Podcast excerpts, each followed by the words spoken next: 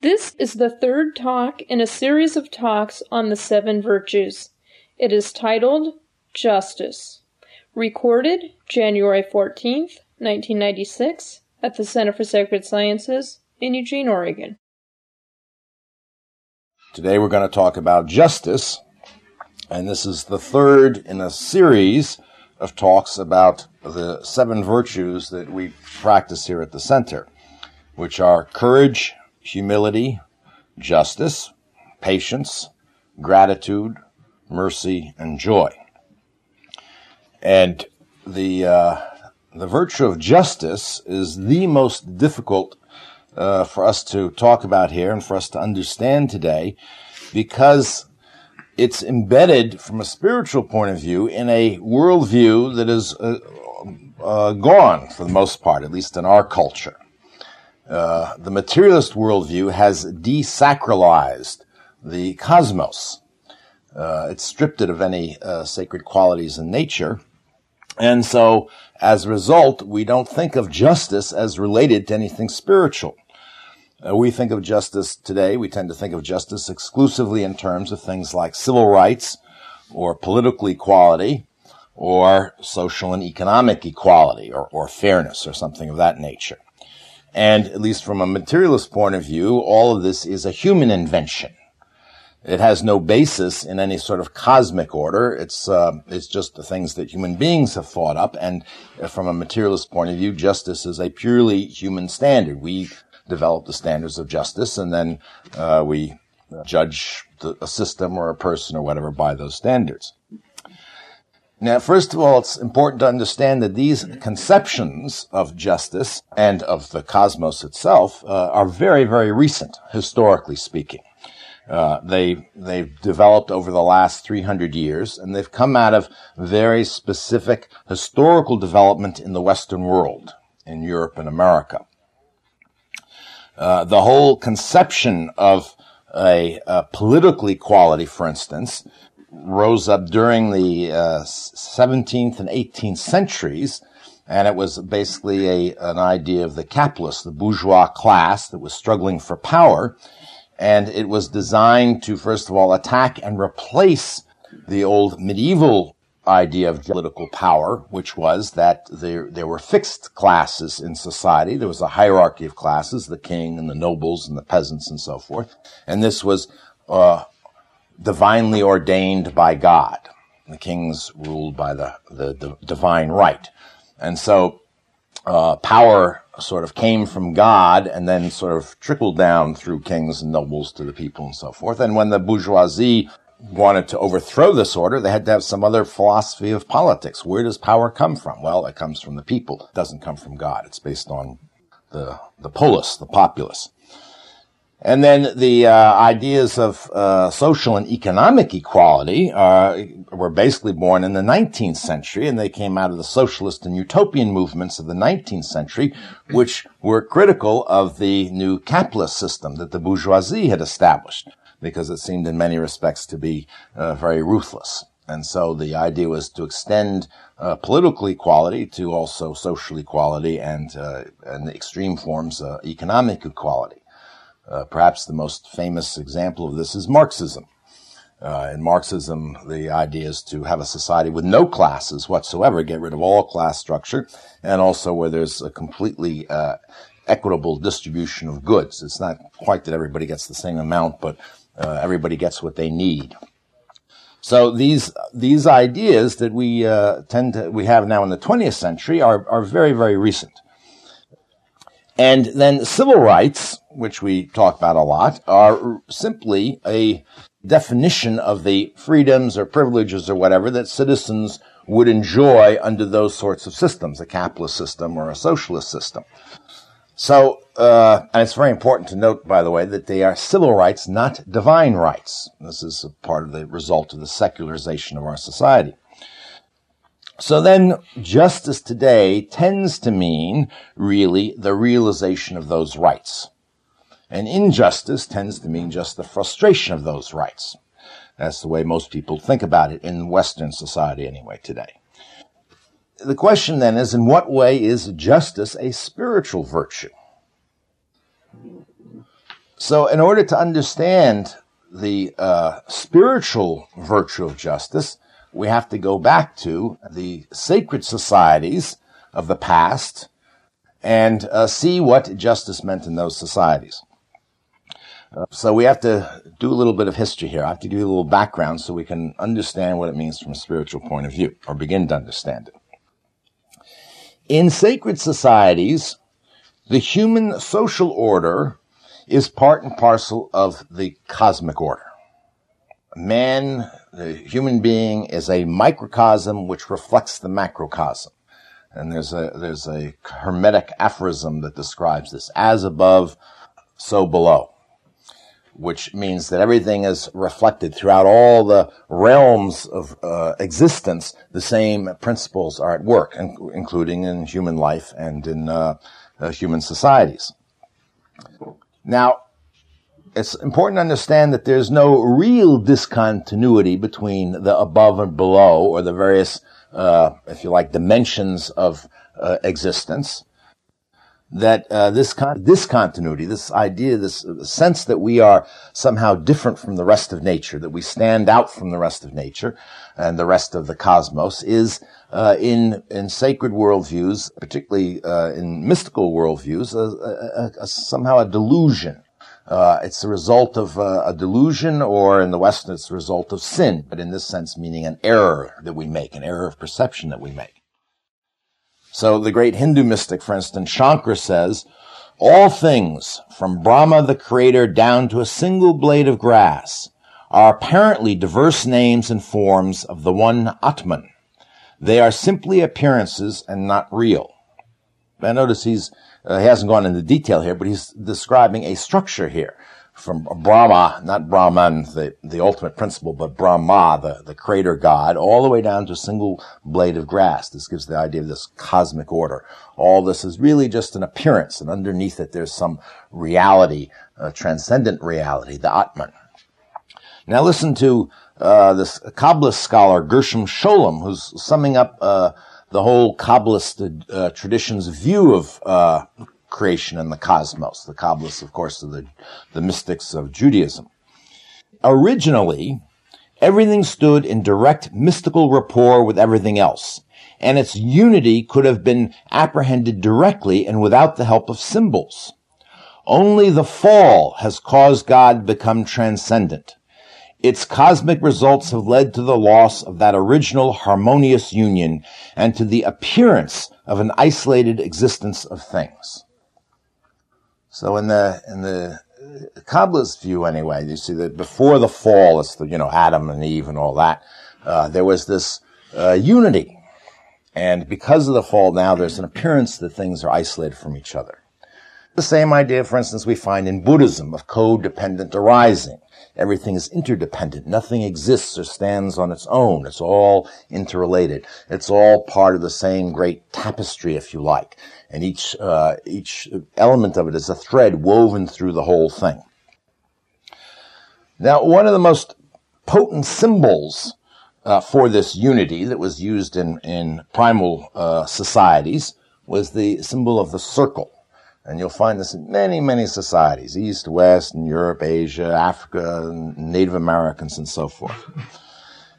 And the circle is a sort of a symbol that is a great organizing principle, a way of understanding the unity of the whole cosmos at every level of existence. So, for instance, at the cosmic level, the heavens revolve in a giant circle around the earth. Remember, this is in worldviews where the earth is the center of the world. So you go out at night and you see the great sphere of stars revolving around the earth. And then the sun and the moon in these cosmologies go around the earth in circles. They circle the earth, right? And the planets. The earth itself is circular. So if you climb up to the top of a tall mountain and you have an unobstructed view and you look around, you see the horizon is a great giant circle. The earth is conceived as a great circle. The seasons are circular. In fact, all of time is circular. You know, we go from in a great round from winter through spring to summer to fall back to winter again, round and round. And even day and night alternate in a circle, go round and round. Then this circularity is reflected in biological life. For instance, waking and sleeping follows day and night, but it's a circular rhythm in our biological life. Women's menstrual cycles come around every month. They come around. The phases of the moon is another example of this cyclic existence. The early hunters noticed that the herds that they hunted migrated in great circles. They'd go north in the summer and come back south in the fall. And so they go through these great circular patterns. And then later, when human beings learn to plant and to reap and so forth, there's the circular rhythm of agriculture. You plant in the spring, you harvest in the fall, you plant again in the spring, and so forth. And then this is reflected in social or cultural life. Tribes used to set their camps in circles, many Native American tribes. And then later, villages were arranged in circles.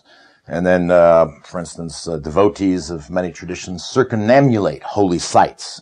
It's very common, for instance, in Buddhism to circumambulate temples or the stupas with the relics of the Buddha.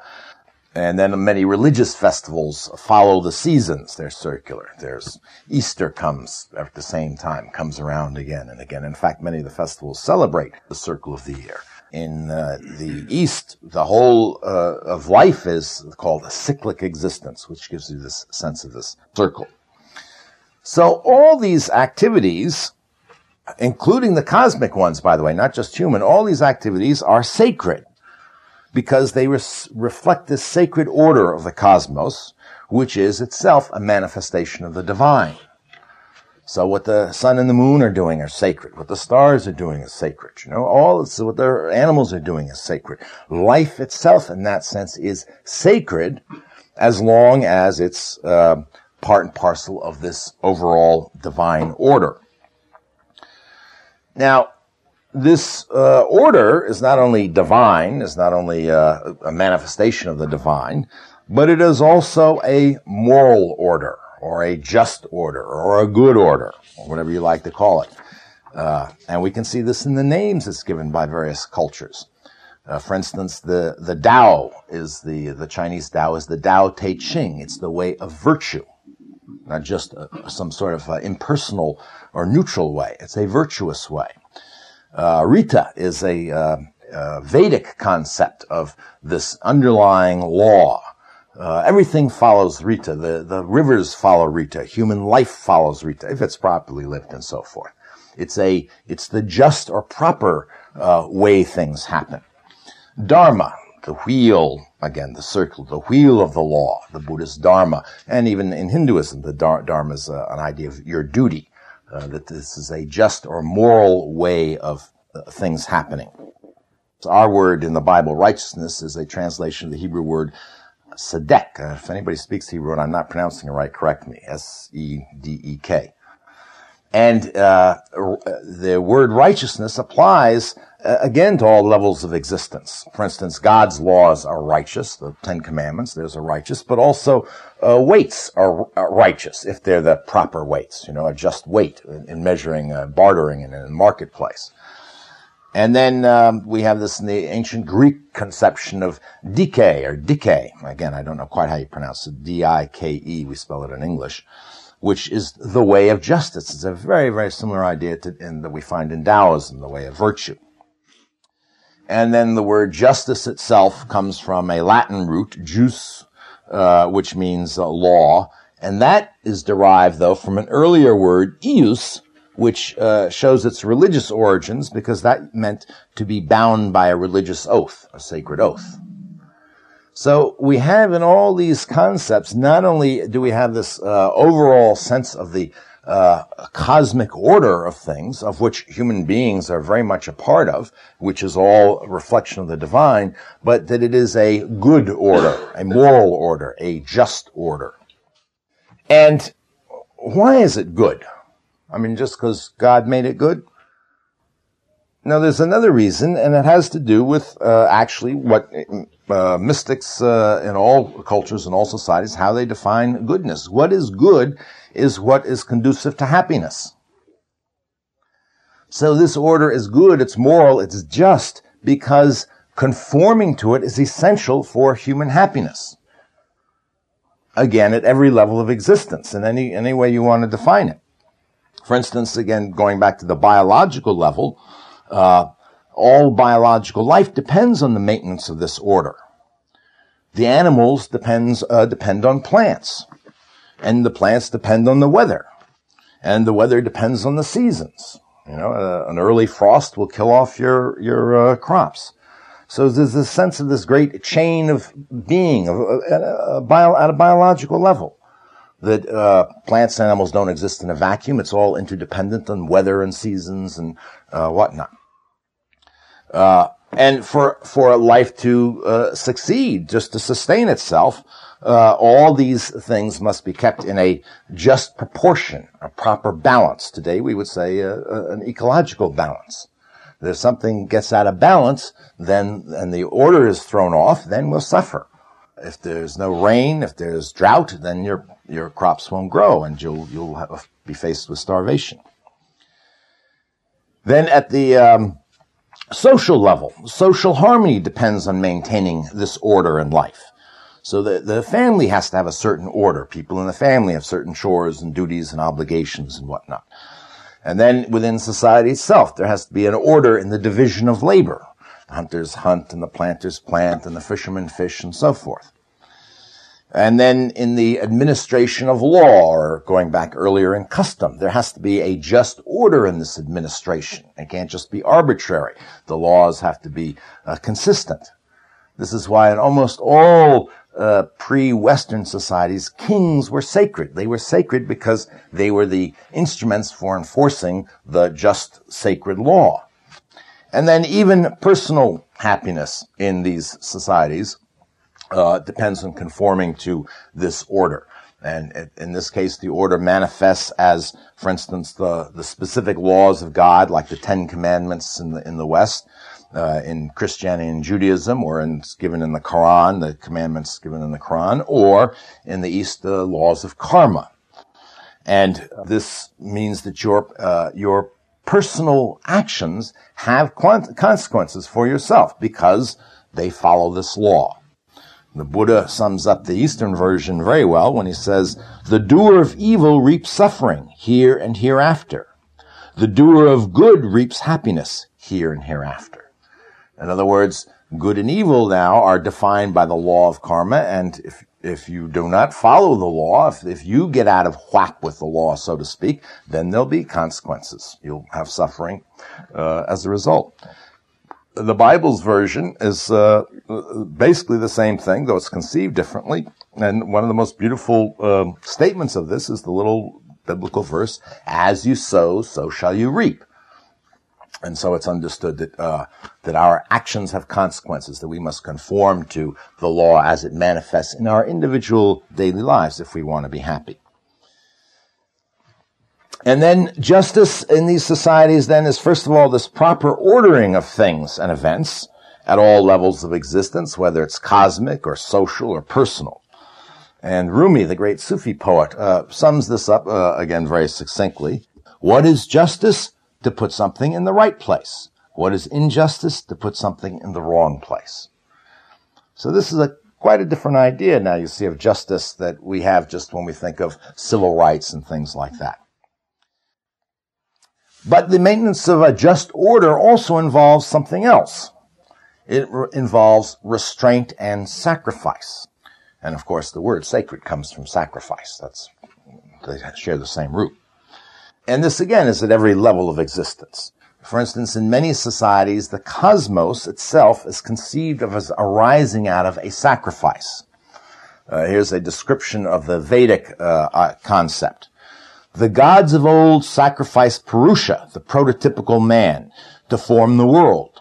From him was born the world egg, the creatures of the air, the animals, both wild and tame, the Vedas, the four classes of man, the moon, the sun, the sky, earth, atmosphere, and the gods of the three regions. Gods sacrificing sacrifice the victim. These were the earliest holy ordinances. So the idea is this whole world that comes about is a kind of a divine sacrifice. particularly in mystical cosmologies, for instance, in Kabbalism and in some Christian cosmologies, this world is God's sacrifice of God's perfect unity and formlessness. In order to get form, you have to sacrifice this. So, for instance, in the Kabbalist version, the first act of divinity in creation is to withdraw God's perfection, so to speak, and to make a space for a whole gradation of forms to come into being. Nature, in obeying the cosmic order, also is acts in restraint and with sacrifice. For instance, the sun restrains itself in these cosmologies in its path. It limits itself to going in a proper path. You know, if it starts to wander all over the place, the earth will burn up. There'll be fire and heat and destruction. And it also sacrifices its light for the life of the planet. It's giving its light. The sky sacrifices rain so that animals and plants and so forth may live.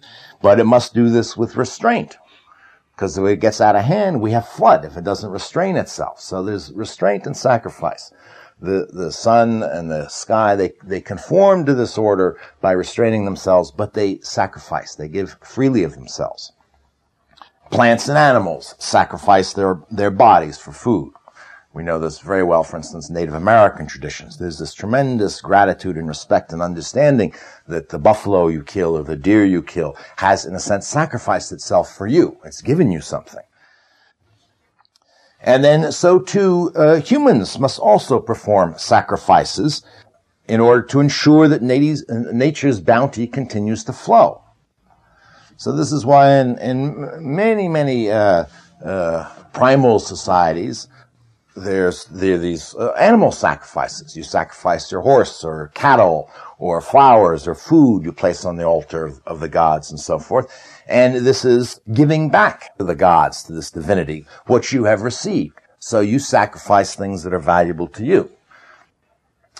The Gita says, he who does not sacrifice is a thief. Because in this conception of things, it means you're taking from the universe, the cosmos, but you're not giving anything back. So it's kind of like thieving. And the social order also requires sacrifice and restraint in order to be sustained. People must restrain their personal selfish desires. Just because you want your neighbor's property or a spouse or cattle or something, you don't just go and seize it. You have to exercise self-restraint on your own desires that arise. You have to particularly exercise restraint in trying to seize positions of authority that aren't rightfully yours. One of the great themes that runs all through Shakespeare's political plays, anyway, is the disastrous consequences when ambitious men try to seize the throne. For instance, Macbeth is all about that. It plunges the society into civil war and chaos because of this inordinate ambition, unjust ambition. And then social life requires not only restraint of these things, but sacrifice. And parents have to sacrifice for their children. Warriors even sacrifice their lives to defend the community. Almsgiving and charity is all, to help out the poorer members of the society, is all about a self-sacrifice, giving of your own wealth to support the community as a whole. So even at this very personal level, justice here requires restraint and self-sacrifice. So these are the conceptions of justice that were held in these sacred societies, and you can see it's much broader an idea, a principle, than just a narrow little political or social philosophy. It relates to the whole cosmos, and it's part and parcel of a whole way of viewing the order of the cosmos. Now, obviously, science has changed a lot of these conceptions for us.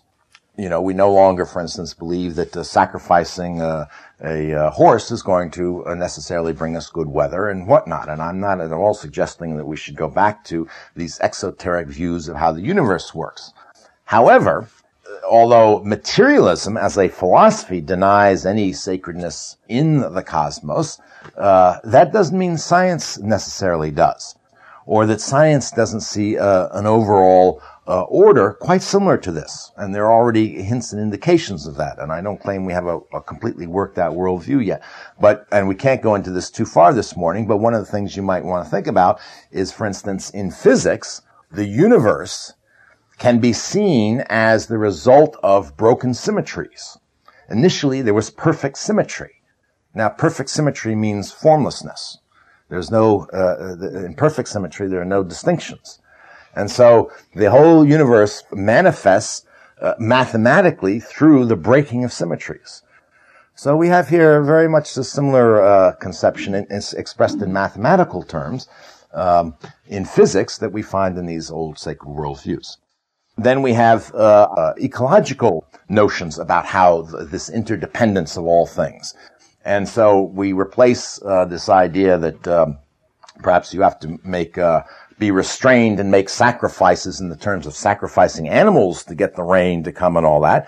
But if we are going to develop an ecological conscience, we need what? Restraint and sacrifice. Do you know what I mean? We have to restrain ourselves and we have to sacrifice our own immediate little pleasures and stuff to what? Maintain the proper order of things. So I just want to give you some suggestions how these ideas can be carried through and translated into modern terms without thinking you have to go run home and kill your bunny or something or your dog, you know.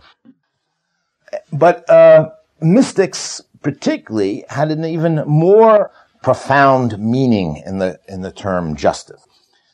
And in their view, justice is not simply necessary for sustaining biological life and social harmony, or even just getting rewards after death, you know, avoiding the consequences of bad karma and reaping the benefit of good karma, or going to heavens instead of hells, or whatever.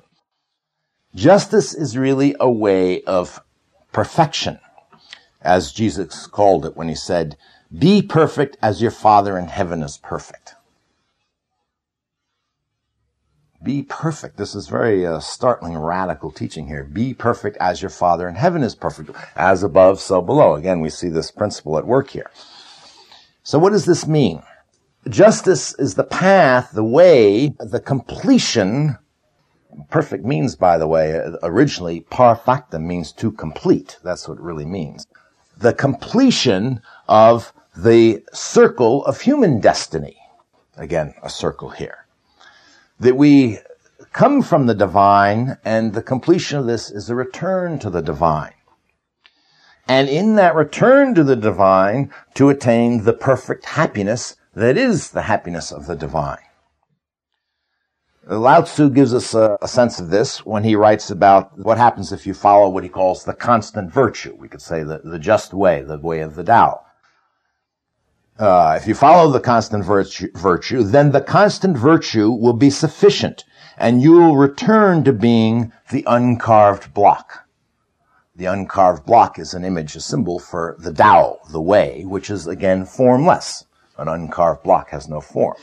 So it's the return of form into formlessness. Again, Gershom Sholem describes the Kabbalist path of tikkun. Tikkun, the path to the end of all things, is also the path to the beginning. The doctrine of the emergence of all things from God becomes its opposite, the doctrine of salvation as the return of all things to God. Same idea in Kabbalism as in Taoism. You see, when we talk about how mystics from different cultures, very different cultures, have not just the general ideas that we're all children of God or something like that, but very specific ideas of how all this works. Krishna tells Arjuna, the disciplined man, that is, the man who follows the right way, the orderly way, with joy and light within, becomes one with God and reaches the freedom that is God's. So this whole spiritual path may be seen as the great path of return, as it's sometimes called. Then the practical question, though, is if this spiritual idea of justice is the idea of following a proper order in life and in the universe and so forth, if it's all enmeshed in the idea that the whole universe itself has a kind of just order, what would this mean practically for us today to practice this virtue of justice? How would you actually put it into practice? How would you begin? Well, Spiritually speaking, justice begins with yourself.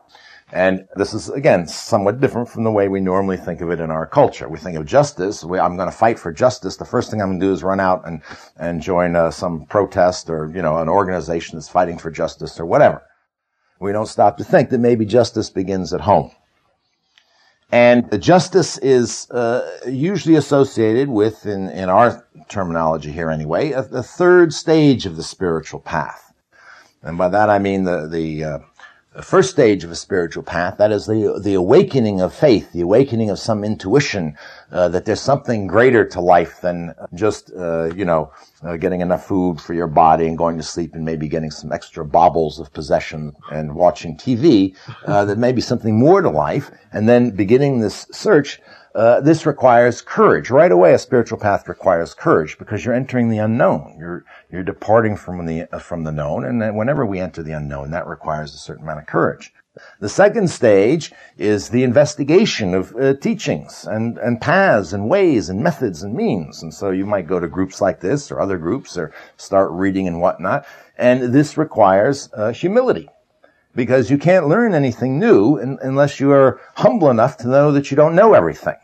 And that's a big step for a lot of people, It was for me. You have to admit you don't know everything to be ready to receive any sort of new knowledge. So humility comes into play. Now, the third stage is what I call the unification of self. And this is the stage that justice comes in. So what does this mean, the unification of self? Well, after you've gone through the first two stages, you've got some indication in outside or inside that there's something greater to life, and you start this exploration, you start investigating teachings and so forth, and you find a path, you begin to see at least a part of the path that you're going to take. There comes a time when you have to make a commitment, when you have to stop being a dilettante and a dabbler and experimenter. And by the way, that's very good in the beginning, Everybody should experiment in the beginning and check out a lot of different teachings and teachers and whatnot. But at some point, if this is going to pay off for you, you really have to make a commitment. So this making a commitment really means it happens, I should say, at the point where pursuing the spiritual path becomes the priority of your life. And that means once it becomes the inward priority of your life, that means for most people a certain amount of reordering their outward life, at least. You have to make time to read, to go to teachings, to do practices like meditation or chanting or whatever. You literally have to start rearranging your life. But inwardly it means also putting your own house in order, as we would say. It means starting to discipline yourself. It means starting to restrain worldly impulses and desires and passions and so forth for the sake of the spiritual quest. It also means sacrificing immediate worldly gains and profit and pleasure for a greater spiritual happiness that mystics say is possible down the line a ways. In short, it means mastering oneself. Or as the Lakota Indians say, which I love this phrase, owning oneself. For instance, Sitting Bull was described as a person who owned himself. That means he doesn't get excited by things that are happening outside. He's in control of himself, we'd say. He's got a certain amount of discipline. He owns himself. So this putting your house in order, making this commitment, deciding that the spiritual life is the priority in your path, and then reordering your life accordingly is what justice means in terms of your personal life. Now, I must say, this cannot be done simply by a matter of willpower. You can't just make a sort of a New Year's resolve, decide I'm going to go on a spiritual path and do this. For most people, and this doesn't necessarily happen all at once, but for most people it requires a real conversion of the heart, if you like. It's something that happens at a much deeper level than just the intellectual level. You really begin to feel the necessity for doing this, in a sense, being called or driven maybe or whatever.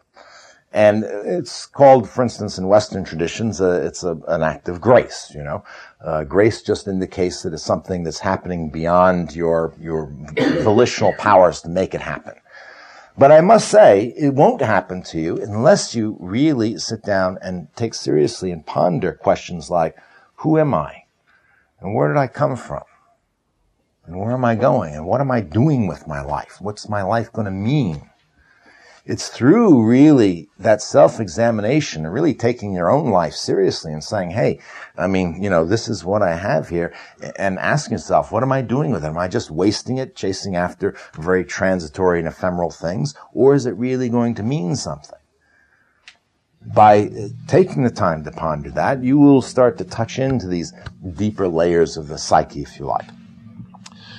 But once this has happened to you, once you've really made this commitment, and this is the spiritual path has become a priority in your life, then you do have to exercise willpower. It takes a certain amount of willpower to get yourself to sit down and meditate. In the beginning it's fun and all, it's something new, but in the long run, it takes discipline to practice precepts, to really follow them, to take them seriously, to see what would happen if I tried out these precepts in my life.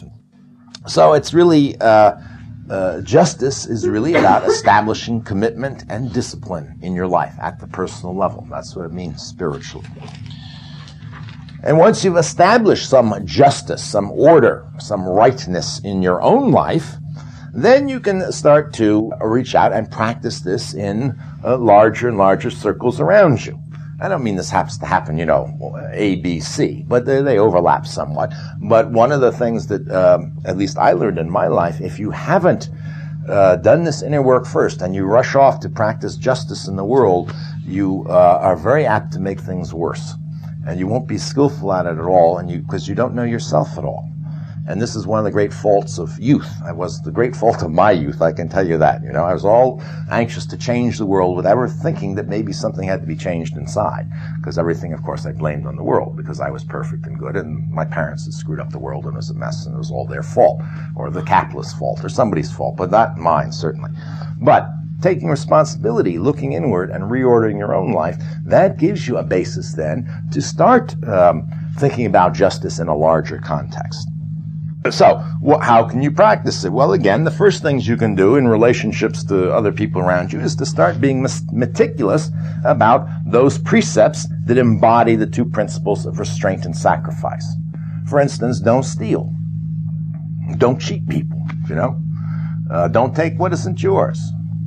Now, most of us here probably think, well, we don't normally do that, but if you watch carefully and try and really be meticulous about this, you will find that really there's a lot of improvement that you can make. This is tax time. This is a wonderful place to watch here. Tax time coming up, yes. You see, and now you watch how the mind rationalizes and, oh, well, the government's rotten anyway and they misuse my money and this and that and so forth. But these are the laws of the society you live under. And one of the first principles you can just look at, listen, if a law is not obviously unjust, then you should obey it.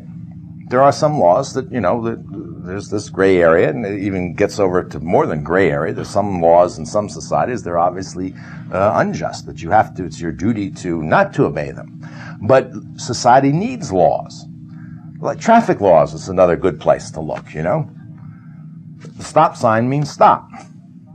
When the yellow light's there, instead of speeding through to get what you want, to get, But it's not a serious thing, but you're endangering other people or possibly endangering other people, and you're also putting yourself first above everybody else around you. It's rude, if you like. Rudeness and politeness, these are part of the unwritten laws that make a society go, part of the right order. Some of the precepts overlap. You get patience. Sure, certainly there's some of the virtues of it. They all overlap and they all go, all roads lead their own. But you can start to watch these things meticulously. If you want to be have justice in society, the first thing is you have to be a just person. And by the way, one of the most powerful ways that you help a society become just or maintain justice in a society is to set that example yourself. Because people watch our actions more than they listen to what we say. And so if you're going to start talking and preaching justice, you better be able to walk your talk. And then practicing justice in relation to nature. Well, see, we don't think of practicing justice in relation to nature. And then with the ecology movement, a little bit more so. But this is really, instead of, I say, going home and sacrificing your dog to bring the rain and all that to keep nature in balance, they didn't do that to be cruel to animals, by the way, in the old days. They did this because it was part of the only just thing to do, given the way they saw the universe. But we can still, from a scientific point of view, the same thing applies. We cannot keep taking and taking and taking from the resources around us without departing from the right way and suffering the consequences. And so, you know, just starting right at home, doing a little composting, sorting your, you know, recyclables and all that, that takes a little sacrifice of your time. It also takes a little restraint, not just to, you know, throw things away mindlessly and whatnot. And these are all ways you can really start, you see, to practice justice before we even get to the great big issues of social, civil rights and whatnot. But people don't think to start this way. Then in relationship with other people, aside from the following precepts and so forth, but in human relations, how can we practice justice? I want to read you a little quote from Simone Weil, as I mentioned earlier, one of the great mystics of this century. And she writes about justice in a very incisive way. She says, "The supernatural virtue of justice consists in behaving exactly as though there were equality when one is the stronger in an unequal relationship. Exactly in every respect, including the slightest details of attitude." Does everybody get that? It's you're in a stronger, superior position to somebody else, but you behave towards them as though there was absolute equality. And this is the key here to the fact this is a practice, to even down to watching your attitude, your accent, how you speak to them, and so forth. Conversely, she says, supernatural virtue for the inferior thus treated consists in not believing that there really is equality of strength, and in recognizing that this treatment is due solely to the generosity of the other party. That is what is called gratitude. In other words, it's a very different attitude than insisting that you have a right to be treated equal, because it's recognizing the reality that that person, your boss or somebody like that, doesn't have to, is not constrained by anything but their own inner sense of justice. So it's recognizing the reality of the situation and then responding with gratitude, recognizing that person's behaving justly, not because they have to, not for any selfish reason, but that they are expressing this supernatural quality of justice. Notice this is very different from the our modern pretense that people are actually equal, or that they should be. Now, there are forms of equality. We say people are equal before the law, that everybody should be treated accordingly before the law and so forth. But the truth is, they aren't. The truth is, some people are richer than other people. Some people have more authority than other people. They're bosses, they're workers. All through society, there is all this inequality. And Simone, by the way, who was herself a socialist and very active in the early socialist movements of this century, is not suggesting that we can in any way pretend that people are equal. We have to face the fact that they are unequal. And then we restrain ourselves, our strength, if we are in the superior position, and we make that sacrifice, that gesture. And that's how justice is established. One-to-one in human relationships. There's a tremendous lucidity in her thinking. And I said earlier, I recommended her book, Waiting for God, and particularly that chapter on love of your neighbor. She says nothing romantic about her approach to this, but it's spiritual. It's the recognition that this has to come as a free gift, out of sacrifice, out of love. So anyway, this is something you can begin to practice. And again, you can begin to practice in very specific ways. When you go to a restaurant, the people who wait on you, do you know what I mean? How do you treat them? Remember what she said exactly in every respect of your accent, your attitude. Do you just dismiss them? If something you don't like, do you start yelling at them? And, you know, they can't respond back usually. They'll get fired. What about people who serve you on airplanes, for instance, store clerks, bank clerks, you know. We sometimes often dream about, you know, the great utopian justice, and when we go through our lives with the people that's surrounding us, arrogant, you know, abusive, not in big ways, in little ways. And what are our lives made up of, really? It's those little things, you know. So you can begin to start to practice this virtue of justice, first with yourself, but then become very attentive, very observant of your relationships and how you treat people. Just simple, you know, let's say, little exchanges with store clerks and whatnot. In general, you can take the Bhagavad Gita's advice. Even as the ignorant work selfishly in the bondage of selfish works, let the wise work unselfishly for the good of all the world. And in all traditions, you'll find this is a principle of action. Why are you doing this? If you're doing it just for your own benefit, stop a minute, you know. How's this going to benefit other people? You can ask yourself that question. It's by asking yourself, why am I doing this? Simple things, you know. Why am I eating? You can ask yourself that question so that I can live. Well, why are you living? Do you know? What are you doing with your life? It gets back to those questions. The key here is selflessness and restraint. Here's how Lao Tzu describes the proper relationship with the Tao, the way, the great Tao. The myriad creatures rise from it, yet it claims no authority. It gives them life, yet claims no possessions. It benefits them, yet extracts no gratitude. It accomplishes its tasks, yet lays claim to no merit. See, this is how the divine operates. The divine gives, doesn't ask anything back. Sacrifice, just free gift, right? So, therefore, what should the sage do? The sage benefits the people, yet extracts no gratitude, accomplishes his task, yet lays claim to no merit.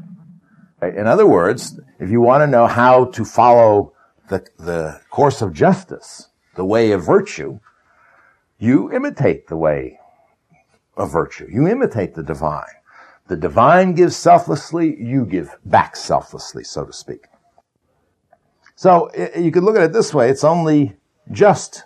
How are you to conceive of the divine? God, the great way, whatever. It gives all this. For you not to give back, it just isn't right. It isn't just. More specifically, here's what Anandamoyamai, she was the great Hindu saint of this century, she says, surrender yourself to God in all matters without exception. May he do as he pleases with me, who am but a creature of his hands. This should be your attitude of mind. It is personal desire that is the very cause of suffering. Now, notice this. She says, surrender yourself to God in all things because you are a creature of God's hands. In fact, you and everything. You are a gift from God. You don't own yourself. Or you don't own anything. So in a certain sense, you aren't yours to claim or possess. Now, paradoxically, in all traditions, ultimately, the ultimate sacrifice is what most people consider the kernel of themselves, the very core of themselves. And that is their will, their self-will. People often, on a spiritual path particularly, realize they're not really their bodies. I mean, if you examine your body very closely, you see there isn't really a body there. There are all these sensations arising and passing away and whatnot. There's not really anything there to grab onto. And besides, it's all happening without your permission or, you know, whatever. And then you even see that you're not really your emotions, that they, like, very much like the weather, they come and go, you know, and this, and that you're not really even your thoughts. This is a harder one to see, but if you meditate like we meditated this morning, you begin to just see your mind cranks away like that. But the one thing that's really hard to get over this idea that I am not my will, because I sit here and I say, I'm going to will my right hand to move, and my right hand rises, sure enough, right?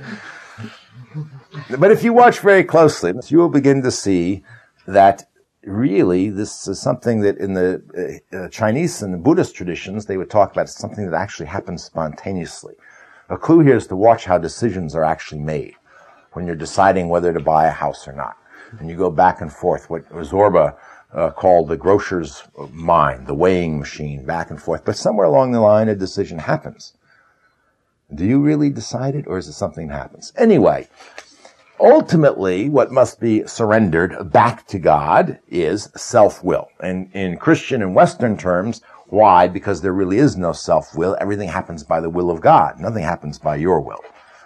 So this whole idea of holding out, claiming your will as something separate is what creates this sense of separation and this delusion of separation. So the final act is the surrender of self-will. Meister Eckhart says, "This is what God looks for in all things, that we surrender our will." Now, this is a kind of a paradox, because here the whole practice of virtue, the whole practice of the virtue of justice especially, requires willpower.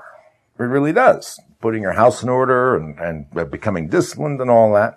And now here's Meister Eckhart saying that we have to surrender our will. Well, Theophane the Recluse, who was a great Eastern Orthodox mystic, explains this. And it really, like a lot of these paradoxes, has to do with these are teachings that are proper and unfold at different stages. And he really sums up, he never mentions the word justice, but he sums up from the mystic's point of view what the whole business of justice is about. He says, but all that relates to this work, this is the spiritual work, but all that relates to this work may be accomplished in two movements of free will. The turning from the outside world to one's inner self, and the subsequent turning from the self towards God. In the first movement, man regains the power over himself which he had lost. And in the second, he brings himself as an offering to God. The free will offering of burnt sacrifice. So we could say ultimately the perfection of justice is the perfect self-sacrifice. In the interest of justice, you begin to, in relation to the divine, return those things to God which are God's. And you do this in little ways. You start to consider, well, all the stuff you have, the material stuff you have in your life, that's not actually really yours. It's kind of unloaned to you. This whole idea of ownership is all a fiction. You might say, well, I worked hard for this and all that. Yeah, but you didn't choose to be born in this society where you had this opportunity to do that. It just given to you. You could have been born in, Guatemala in a little peasant village. You didn't choose that. That's nothing you did to earn any of that. You look around more. Your own body. It's a gift to you. It's a manifestation of the divine. It's not yours, really. More and more, if you start to look at it from that point of view, then you want to put it in the service of all this, the cosmos, so to speak. And you keep doing this with your life until there's nothing left but yourself. Now, by the way, before we get into the last little act of surrender here, let me say this doesn't mean you have to become a literal external renunciate, and go about the countryside in a loincloth. It really has to do with an attitude about the possessions. That are they mine, or are they unloaned from me, from the divine? That's a kind of simplistic way of looking at it, but a very good way to look at it. They're given to you to be used. Meister Eckhart once said, if anyone who's renounced the whole world and has not renounced themselves has renounced nothing. But if you renounce yourself, then it doesn't matter if you have the whole world. It's not really actually yours. So this whole spiritual path is a process of stripping away, and if we look at it from the point of view of justice, of giving back what wasn't yours in the first place, returning it, until you get to self. And then, when you finally give back yourself, completely and totally, surrendered back into the divine, you've come full circle, so to speak. Again, circle. You've completed this cosmic circle, this order of things in life. You've come from the divine and returned to the divine. And then a funny thing happens. You realize that there was nothing but the divine from the very beginning. As I quoted you in the very early part of this, that this is all, in some sense, an appearance, a delusion. Nobody denies there aren't appearances here, but they aren't what they seem. What they are is the divine play of God, of the divine. They're the manifestation of the great Tao. They're the Leela of Brahman, as the Hindus put it, the dance, the play. They aren't really individual, isolated things the way we experience them, like this little clock we experience as an isolated thing. So all this is God. There was no self separate to begin with. There was nothing separate to begin with. So we could say in a certain sense that the whole play is a play of justice, of this pretending to give out and then to take back and give and take and give and take. Here's how Lali Shwari, a great Hindu saint, Kashmir saint of 14th century, I think, describes her realization. For a long time I wept and cried out for Shiva. I searched before me and behind me, above and below.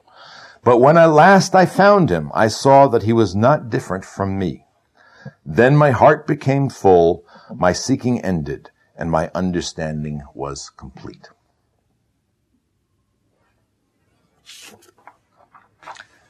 So are there any comments or questions?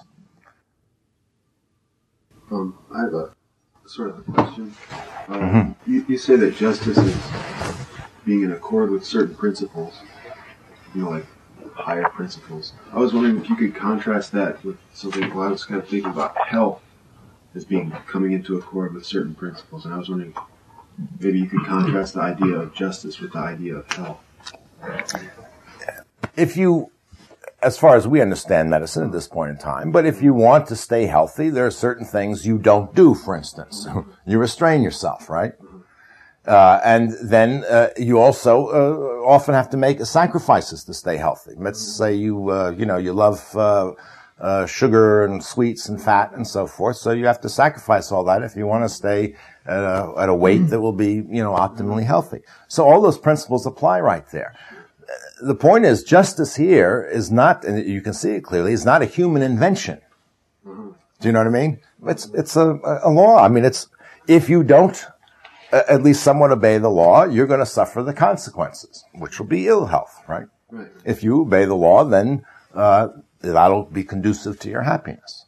Now, medicine in our culture is not an exact science, and there's a lot of leeway here. And sometimes people do all the right things and still get, struck down by disease and so forth. But then you have to look at it in a larger context. But yes, I think health is a very good example a concrete example we can see in our own lives, just what these mystics are talking about. That's the whole point. This principle of justice works at every scale, from the most personal to greater and greater scales. And there's a very good example. Somebody else waiting on that? Yeah. Yeah, but isn't it all based on the belief, the faith that we're supposed to be happy? We're supposed to be happy. Very, very good question, because all of spiritual teachings, mysticism, the whole thing is predicated on the presumption that you want to be happy. You want to avoid suffering. If you don't want to be happy and you don't want to avoid suffering, there's absolutely no reason to go on a spiritual path to do any of this. You mentioned the functional inequality between someone maybe that has more authority or power over someone else and giving a free gift of respect, I guess, honoring that person, and someone paying, showing gratitude, which makes a lot of sense to me. But can you compare that with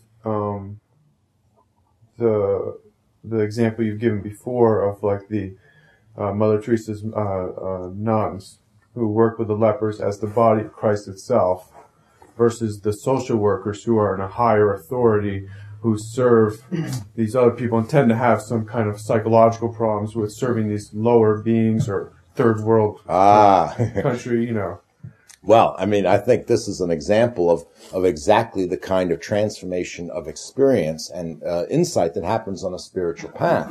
And the difference, you could say, is whereas the social worker believes, given the context of their situation, that they are in some sense superior. Not all. This is a way overgeneralization, but often believes, not even consciously necessarily, but that they are superior to the people they're helping. They're more educated. They have the tools. And they have a slightly of that parent-child or teacher-student, relationship. And at least when you talk to people who are the recipients of this, they generally resent social workers and hate them because of this, Now, Mother Teresa and the Sisters of Charity don't see it that way at all. They see it quite the reverse. They see themselves as in the inferior position, recipients of the divine grace coming through the people they're helping. They see literally these people are the incarnation of Christ. So they are grateful for the opportunity to serve. So they respond exactly as Simone Weil described. But, looking from the outside, you would say, oh, they're in the superior position to the people in the street. From their point of view, they're in the inferior position. So they don't have the problem of responding with equality to that person. They have the problem of, their response is gratitude to that person. Mm-hmm. Now, from the person's point of view, who's being served, who would you rather be? Would you rather be treated as though you were divine and somebody is so grateful to be here to treat you? Or would you rather be treated as a sort of a dumb, underdeveloped child? So how would a system of justice, like an ideal system of justice, deal with actual transgressors and criminals who seem to be causing problems? Punish them. No, the Buddha has a wonderful discourse about that. A lot of people think, the Buddha was a pacifist, and, he said, and he's asked by a soldier, specifically about, we shouldn't fight, if we're invaded, and that we shouldn't, punish, catch criminals and punish them and so forth. And the Buddha said, no. He said, I never said that. He said, this life, the life and form is struggle. It's about struggle. There's no sense of pretending it isn't. And you must struggle for what is right. He says, but pay very close attention. Make sure that when you fight, if you have to fight, that you don't do it for any selfish reasons, for selfish gain, for booty or this or that. That you're simply doing it in conformity with this law of justice because you have to. And when you, if you're going to catch a criminal and punish a criminal and, go through the courts and all that, make sure that you don't do it with any selfish motive, not even motives like revenge and anger and hatred. You're doing it simply because this is the order of society. If you do not uphold the order of society, there will be chaos and suffering. And the whole Bhagavad Gita begins with Arjuna faced with fighting this civil war against relatives and friends, and these people, his relatives, have seized the throne, throws down his weapons and says, I can't fight this war. What's the point? There'll be so much slaughter. Even if we win, it wouldn't be a victory, And Krishna, God, comes along and says, what's the matter with you, Arjuna? Gird up your loins, be a man, you've got a duty. Stop being selfish and wallowing in all this self-pity. And the whole teaching arises out of that situation, and the whole teaching is about how to act selflessly. And that makes the difference of whether it's spiritual or not. Not what you're doing, but are you doing it with the sense of sacrifice, compassion, love, selflessness, or are you doing it to gain something for yourself? Therefore, justice on earth can never be perfect. It's like it only could be perfect in time. Well, I don't know. This is your mind trying to play God. No, right? Could it or could not? Really.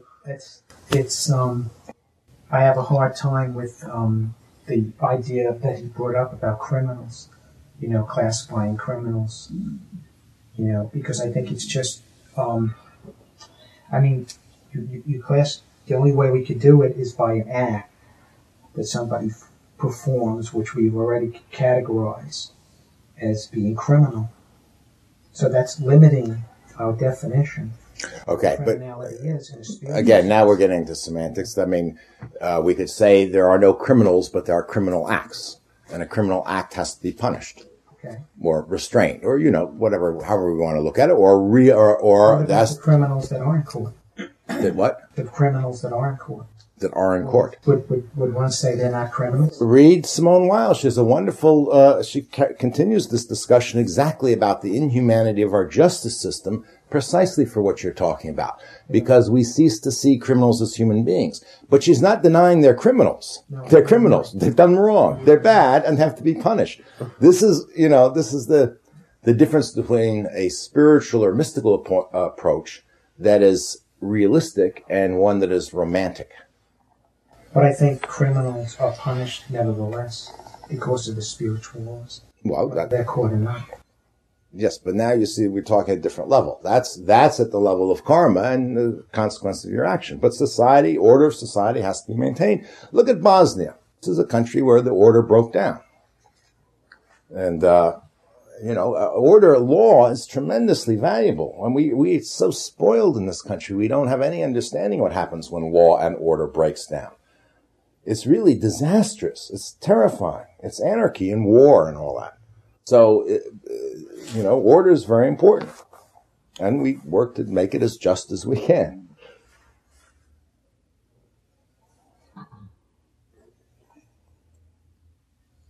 Well, if there are no other questions or comments, let's bring the formal part of the morning to a close. And you're welcome to check out the library, stay and have some tea. And we'll see you all on a future Sunday.